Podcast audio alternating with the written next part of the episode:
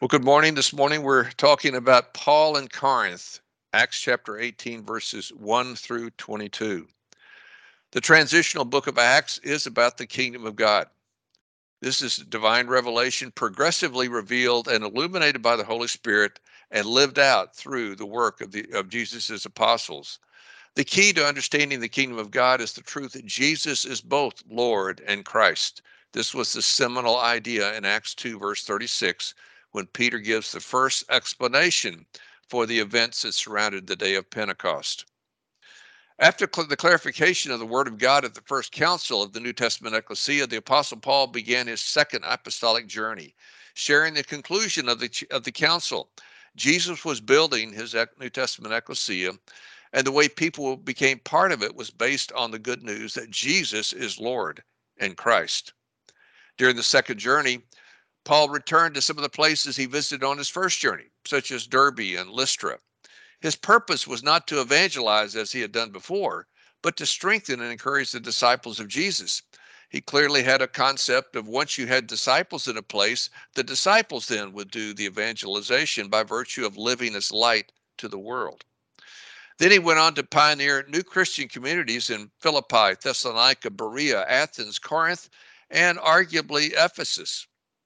When arriving at a city, Paul's practice was to go to the local synagogue to share the revelation about Jesus to those who sought to be regulated by Scripture.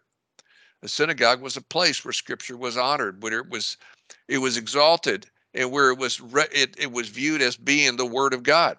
So they they viewed it as authority, authoritative, and therefore they were biblically literate people. So many of the people that Paul went to were biblically literate which means as you go through the book of Acts, you have to recognize who he's talking to. Are they biblically literate or biblically illiterate? And mostly what we've seen in the first 18 chapters is biblically literate situations. We've seen just a couple of situations where he's talked to biblically illiterate people, like at Lystra and then in Athens.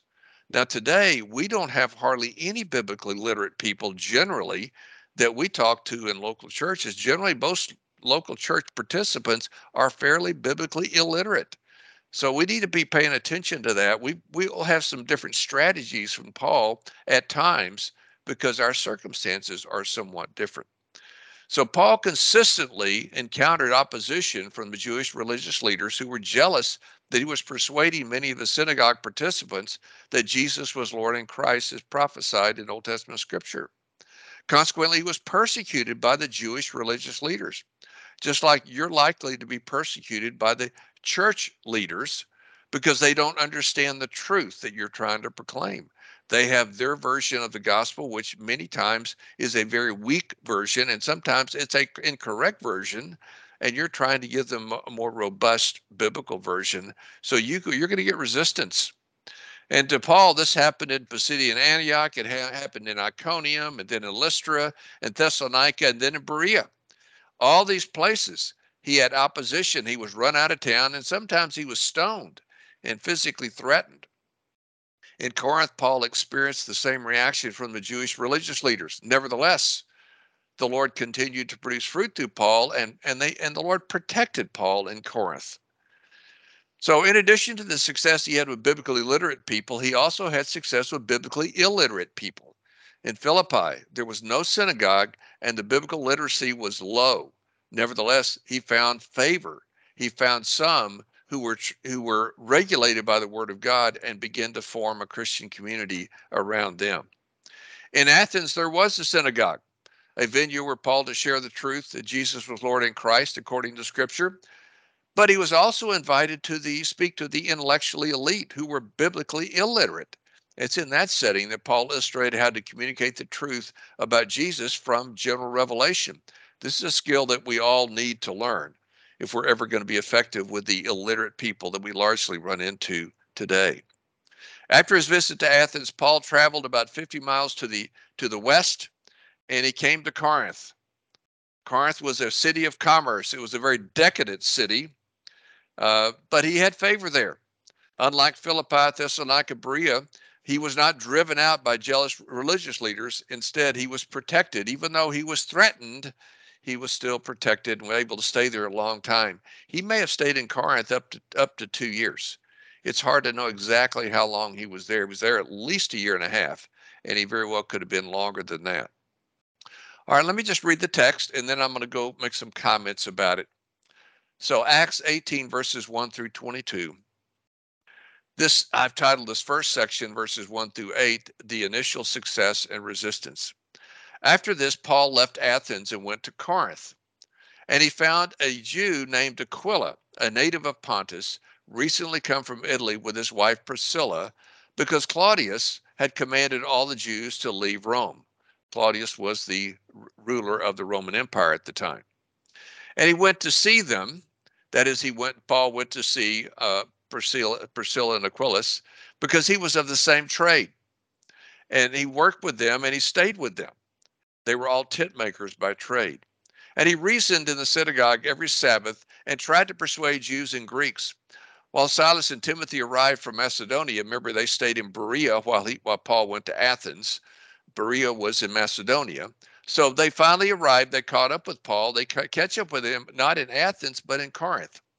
So Paul was occupied with the word, testifying to the Jews that Christ was Jesus. And when they opposed and reviled him, that is, the Jewish people, that is largely the leaders, opposed and reviled him, he shook out his garments and said to them, Your blood be on your own heads. I am innocent. From now on, I'm going to go to the Gentiles. And he left there. He went to the house of a man named Titius Justus, a worshiper of God. His house was a was next door to the synagogue, very interestingly. And Crispus, the ruler of the synagogue, believed in the Lord together with his entire household. And many of the Corinthians, hearing God, believed and were baptized. Then you have a very interesting scenario. God's going to give a promise to Paul and that promise will be tested. This is Acts 18 9 through 17. And the Lord said to Paul one night in a vision, Do not be afraid, but go on speaking. Do not be silent, for I am with you, and no one will attack you to harm you. For I have many in this city who are my people. And he stayed a year and six months. This is how we know he was there at least 18 months, teaching the word of God among them. But 18 months later, when Gallio was proconsul of Achaia, Gallio was the new governor of this province of Achaia, the Jews made a united attack on Paul and brought him before the tribunal, saying, This man is persuading people to worship God contrary to the law. But when Paul was about to open his mouth, Gallio said to the Jews, If it were a matter of wrongdoing or vicious crime, O Jews, I would have reason to accept your complaint. But since it is a matter of questions about words and names in your own law, see to it yourselves. I refuse to be a judge of these things. And he drove them from the tribunal. They, and they all seized Sosthenes, the ruler of the synagogue, apparently the new ruler, because the, the previous ruler had become a Christian, and beat him in front of the tribunal. But Gallio paid no attention to any of this. Finally, Paul is going to conclude his missionary journey uh, by going to from Antioch to Ephesus and then on back home. So verses 18 through 22 record that that portion of the trip. After this, Paul spent many days longer, we don't know how many days, and then took leave of the brothers and set sail for Syria, and took with him Priscilla and Aquila. At Cenchreae, he had his hair cut, for he was under a vow, and they came to Ephesus, and he left them there. That is Priscilla and Aquila. But he himself went into the synagogue and reasoned with the Jews. When they asked him to stay for a longer period, he declined. But on taking leave of them, he said, I will return to you if God wills. And he set sail from Ephesus. And when he had landed at Caesarea, he went up and greeted the church, apparently the church in Jerusalem, now, that would have been about a 65 mile walk from Caesarea. And then he went down to Antioch. Well, that was about a 300 mile walk from Jerusalem to Antioch. But that concluded his second apostolic mission here. So let's uh, take a look at this in more detail. Verses 1 through 8, his initial success and resistance. So after this, now this is referring back to his time in Athens, where he had some people that were persuaded by his argument to the intellectually elite, his argument based on general revelation, and he, he drove that to a day of judgment, which everyone knows instinctively that there is a day of judgment. They don't need special revelation to tell them that. They know that from general revelation. So he appeals to that he points that Jesus is going to be the judge and God's righteous standards will be the standards. So that split people and some believed and some didn't. So that was his experience in Athens. So after that, he goes to Corinth. He was not run out of Athens. He was not forced to leave. He left on his own terms. And when he gets to Corinth, it says and he found a Jew named Aquila. Now, that word found there is the Greek word that we, we get an English word from it. We get the English word heuristic. Heuristic means something that's discovered by trial and error. So he was probably walking around, wandering around, and stumbled upon these tent makers. A Jew named Aquila, a native of Pontus. Pontus was on is northern Turkey, recently come from Italy with his wife Priscilla because Claudius, who ruled from 41 to 54 AD, had commanded all the Jews to leave Rome. So Priscilla and Aquila were apparently, they may have been run out of Pontus, we don't know, but they were definitely run out of Rome. So they were Jewish uh, vagabonds, you might say, trying to find a, find a place. So Paul stumbles on them. Of course, we know there's no such thing as stumbling on things. The, the Holy Spirit led them to this relationship. And so he meets them and he decides, okay, uh, I'll think I'll stick around. And verse the verse goes on to say, and he went on to say, and because he was of the same trade, that word trade there comes from the word technos. We get technology from that. So it's a word that is has a prefix on it, homo, which means the same, same technos, he stayed with them, he abided with them, and worked with them. So they all worked the trade of tent making together. They were apparently engaged in commerce there in Corinth. For they were all tent makers. The tents that they made were largely small dwellings for travelers. So they were probably made out of leather, maybe out of goat skins or things like that.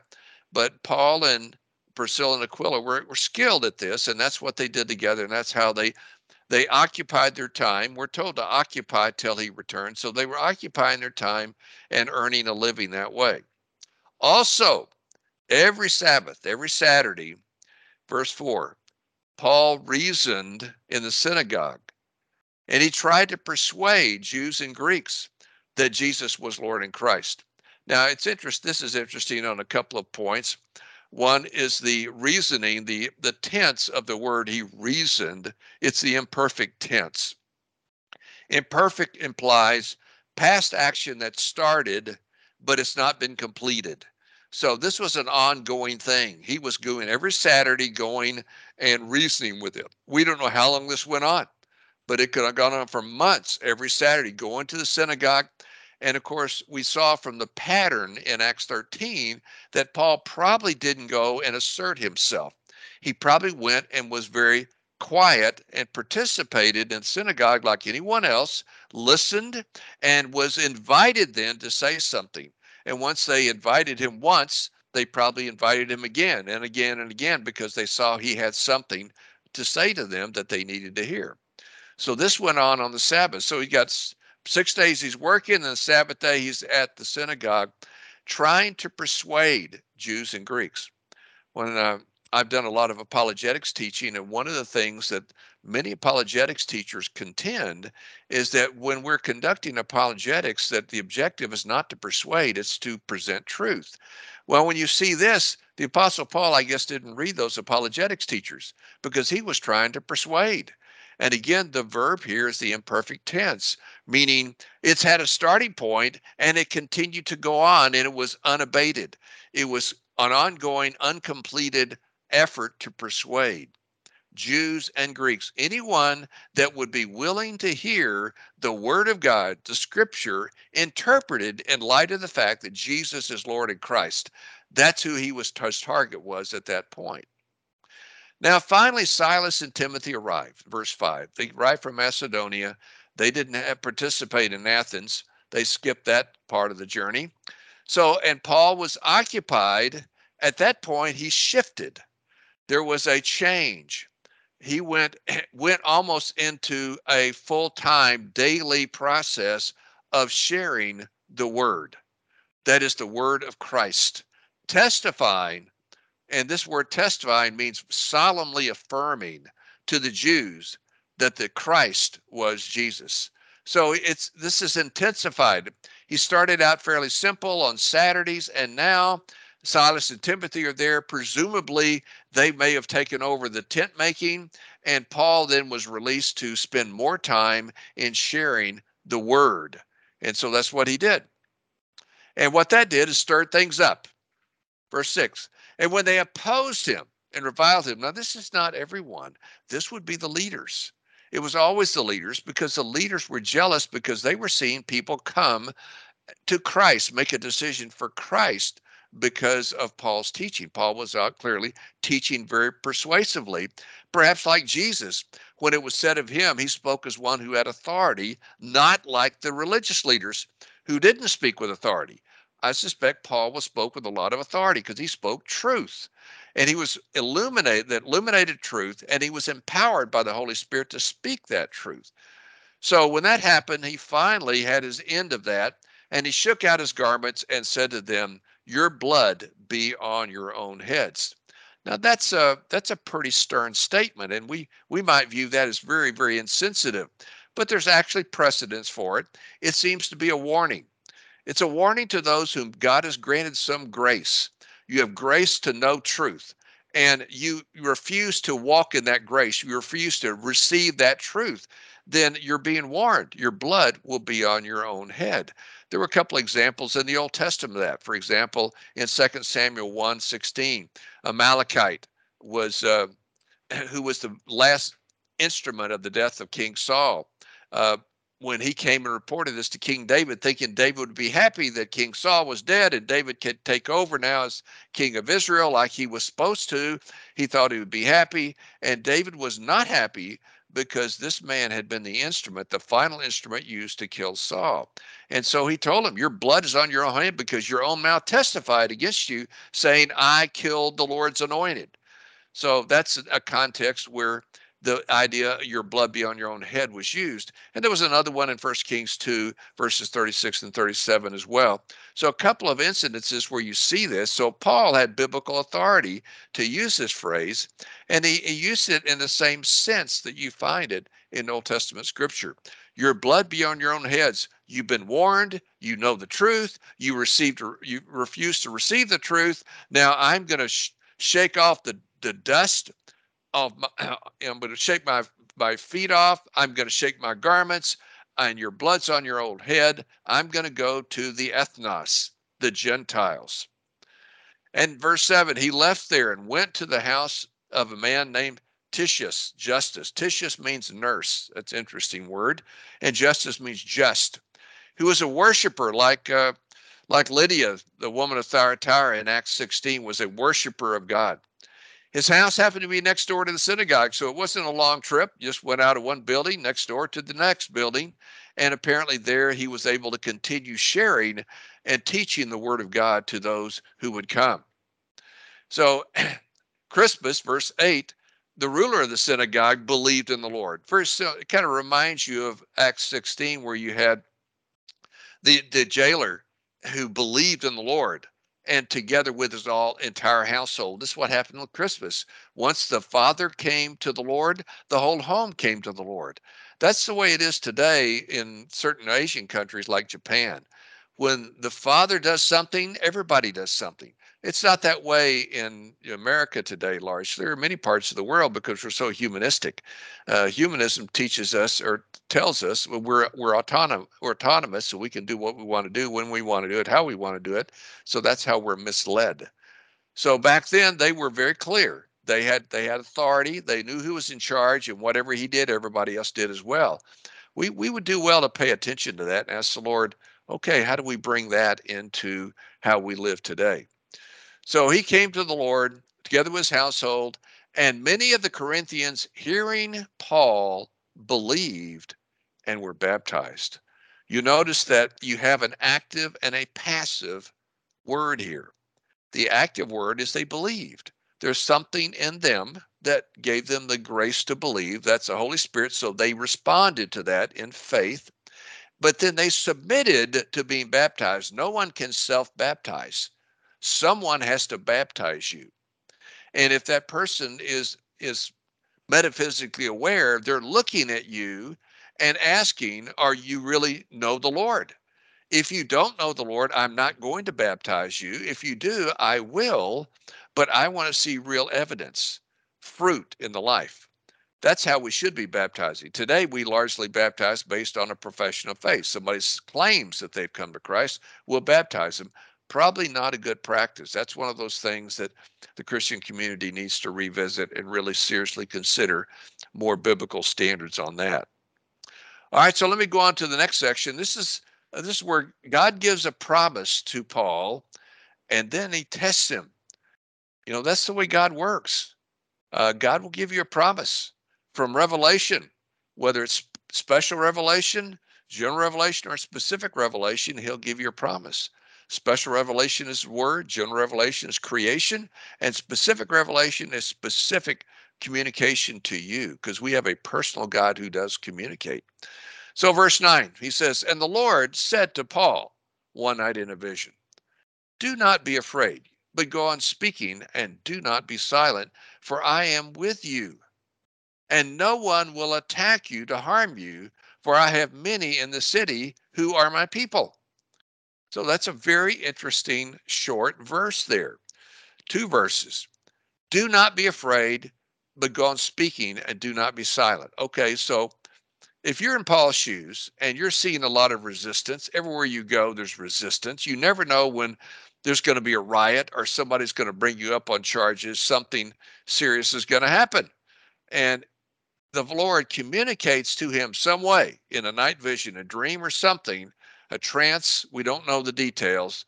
Do not be afraid, but go on speaking, obviously speaking the truth about Jesus as Lord and Christ and connecting him to the Old Testament and do not be silent, for I will be with you. Now, it's important to recognize when you hear I am with you, uh, that doesn't necessarily mean things are going to be cushy and easy. It means God's with you and he will be true to his word and he'll give you grace for whatever he will put you through. So you need to recognize that. And the other reason he says that you not not to be afraid is no is that uh, no one will attack to harm you, for I have many in this city. In other words, I've got my people here. So many times as as a teacher of the word, you're going to find that you're going to talk to a lot of people and there's not going to be much. I was talking to uh, one of the Christian leaders in our community at lunch here about two weeks ago, and he told me about his daughter had gone to speak at a church. His daughter is a very able, capable lady, and it was a church that um, when she got through, there was just no response. Uh, so the her, her, father asked her, you know, what would you think? He she said they were just dead. There was no response at all. And when you get that, you don't have a clue what's going on. Well, there's some paradigms of Christianity that are not responsive. They they think that is unholy. That is that is inappropriate. I grew up in a Baptist paradigm. You did not say much of anything. You just listened. You might be able to say an amen every once in a while. And that was it. In the charismatic stream, you've got people that are yelling out, screaming, and participating with the with the preacher. It's a totally different environment. Well, which one's right? Well, we don't know. You might say, well, the ones that's responsive, they're clearly coming to Christ, right? Not necessarily. You can be very responsive in a meeting and be dead or you can be non-responsive and be alive so you don't know really what's going on so you have to as a teacher of the word you have to trust that god's working if you are where you're supposed to be doing what you're supposed to be doing god is working he will work through you even if you can't see it or understand it or really recognize it he's working and i know when i early on when i first started teaching 40 years ago i remember after teaching a lesson, I would I would finish and I would I would walk off the, the stage of the platform and somebody might come up to me and, and say something to me and say, well, you know, how do you how do you think it went? And uh, generally, I would I would I would look at them and I wouldn't know what to say, but invariably, when I felt like it went well, I would get people coming to me saying, Well, I didn't really understand this, or I didn't understand that. And I'd realize, well, wait a minute. I thought it was clear, but they didn't. And then other times I'd feel like I just fumbled a way along and I'd done a poor job. People would come up and say how great it was. So then it came to me, hey, I'm not the judge and jury of this. I can't figure this out. I just need to be faithful to deliver the message as clearly, as compellingly, as accurately as I can, and trust that the Holy Spirit has got many people in this place. That gives me hope. That keeps me going. Hopefully, that'll help you in whatever you're assigned to deliver the Word of God. It'll keep you going when you don't understand the response you're getting. Going on in verse 11 here. now we have the test. It's interesting. There's 18 months now are going to be uh, go by, and between the time that Paul gets the promise and the Paul Paul is tested. So here we are, 18 months later, and he stayed teaching the word of God among them. That's what he did over and over again, probably every day.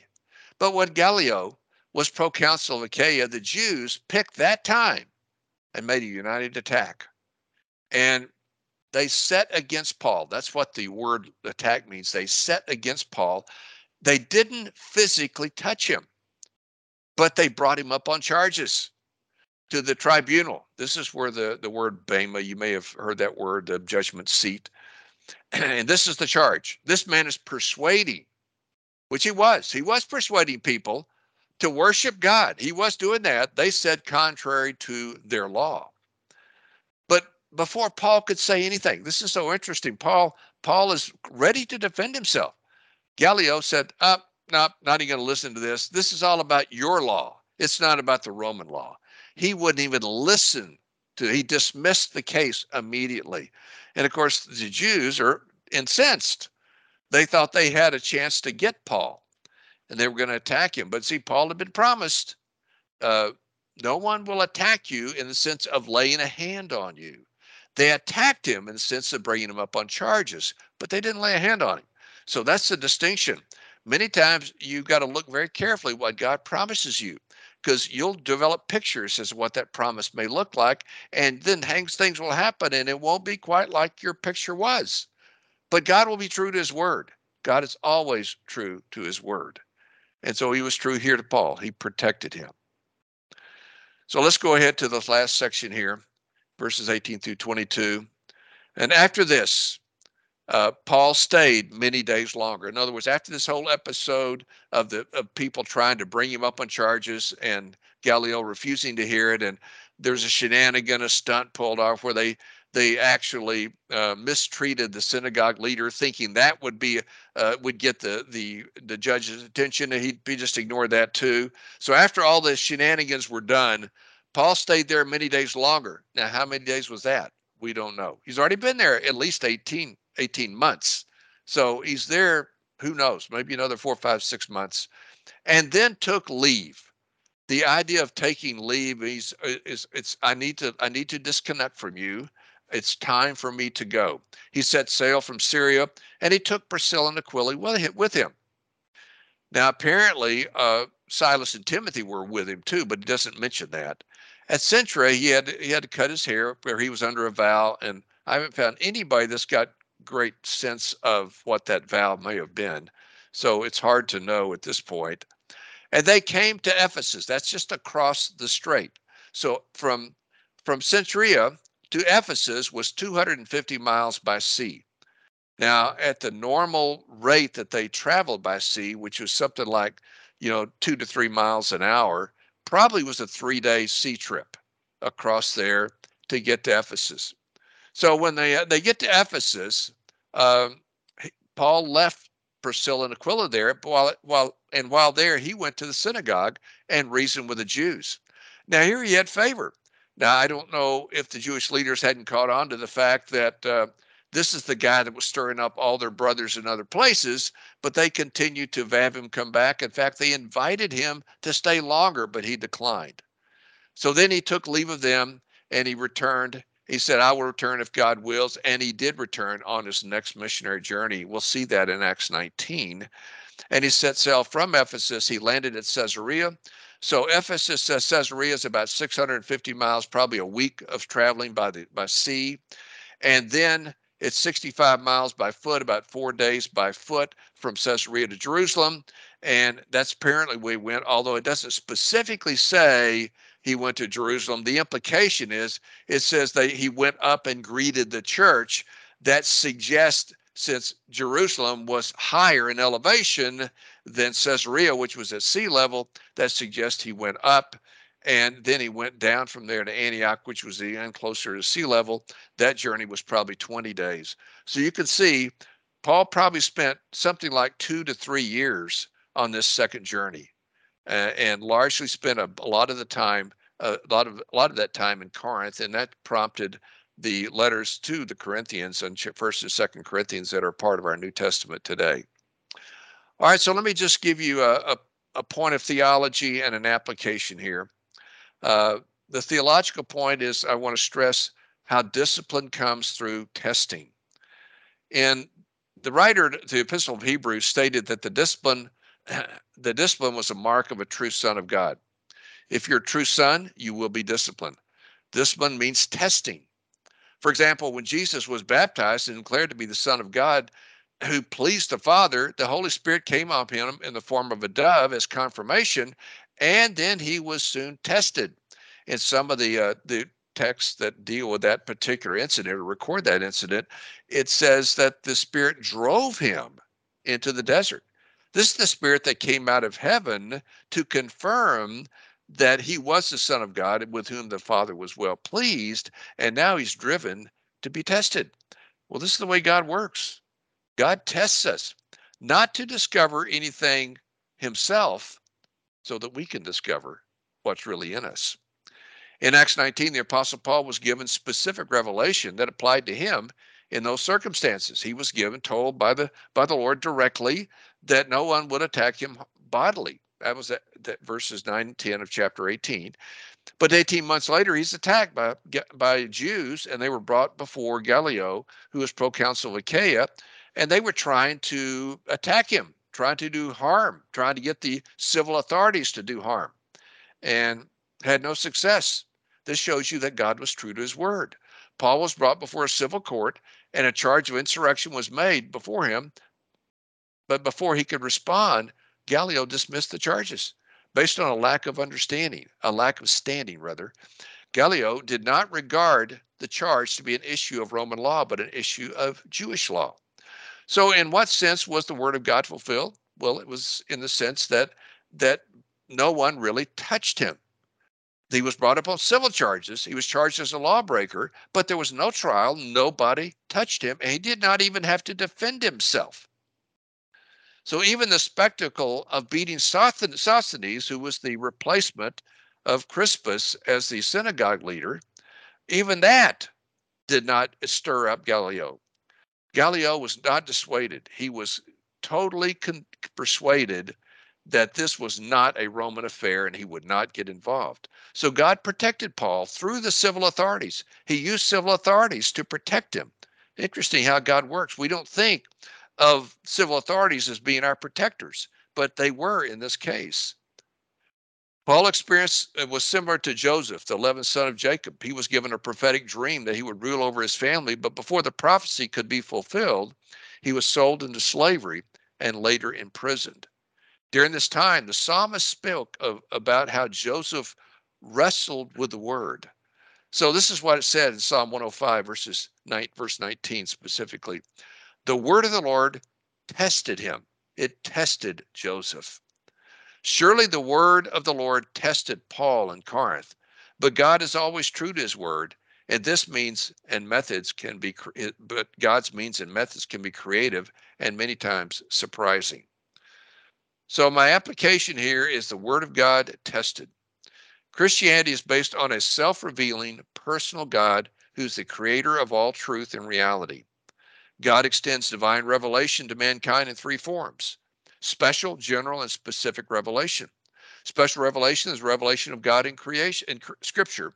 Scripture says of itself, all scripture is inspired by God and is profitable for teaching, rebuking, correcting, and training in righteousness, so that, that the man or woman of God may be complete, equipped for every good work. General revelation is the revelation of God in creation. This revelation is congruent with special revelation, meaning there will not be any inconsistencies between special and general revelation when they're both properly understood. Psalm 19:1 says, The heavens declare the glory of God, and the expanse proclaims the work of his hands. Then you have specific revelation. This is the revelation of God given to a specific person in a specific situation at a specific time with special and general revelation are, are canonical. They are canonical. Specific revelation is, is canonical only for the person who is, is given to. So let me say that again. While special and general revelation are canonical for all, specific revelation is canonical only for the one it's given to. So it's very special.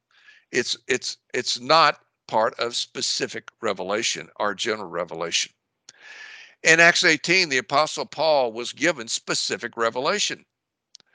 And through a, a night vision, probably a dream, Acts 18, 9, verse 9 and 10 say, The Lord spoke to uh, Paul in a vision, Don't be afraid, but keep on speaking and don't be silent, for I am with you, and no one will lay a hand on you to hurt you, because I have many people in the city. Commonly, when revelation is given to a person, the person is tested.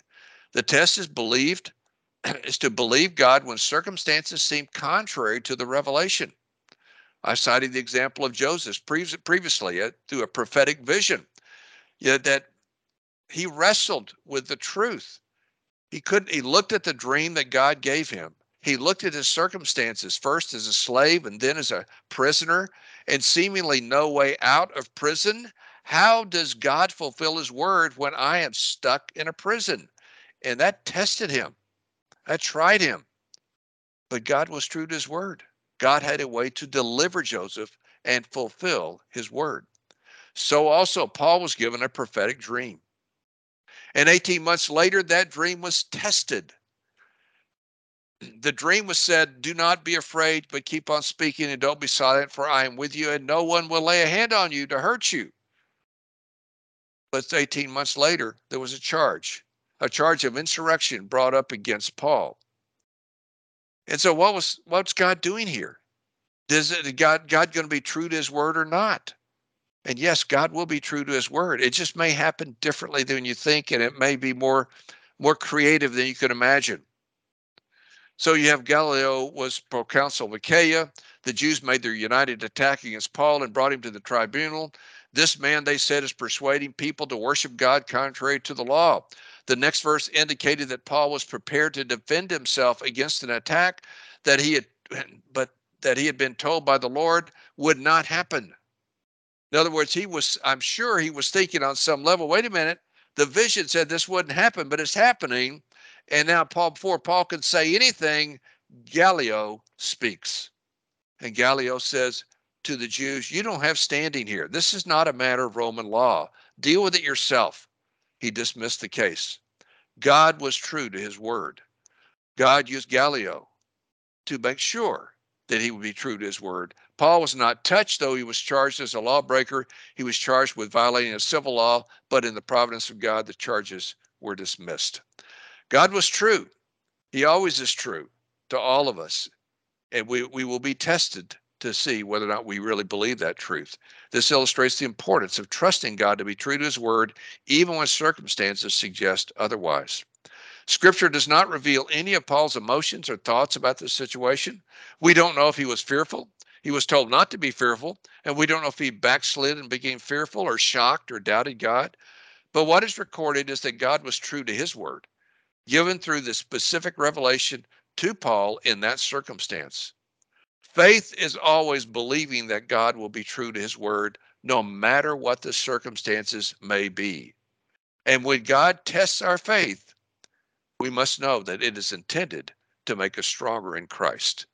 So may we have the grace to grow in the grace and knowledge of Christ through the tests and through the really always believing the truth that God will be true to his word, whether it's specific revelation special revelation or general revelation, God will be true to his word. in Jesus' name. Amen.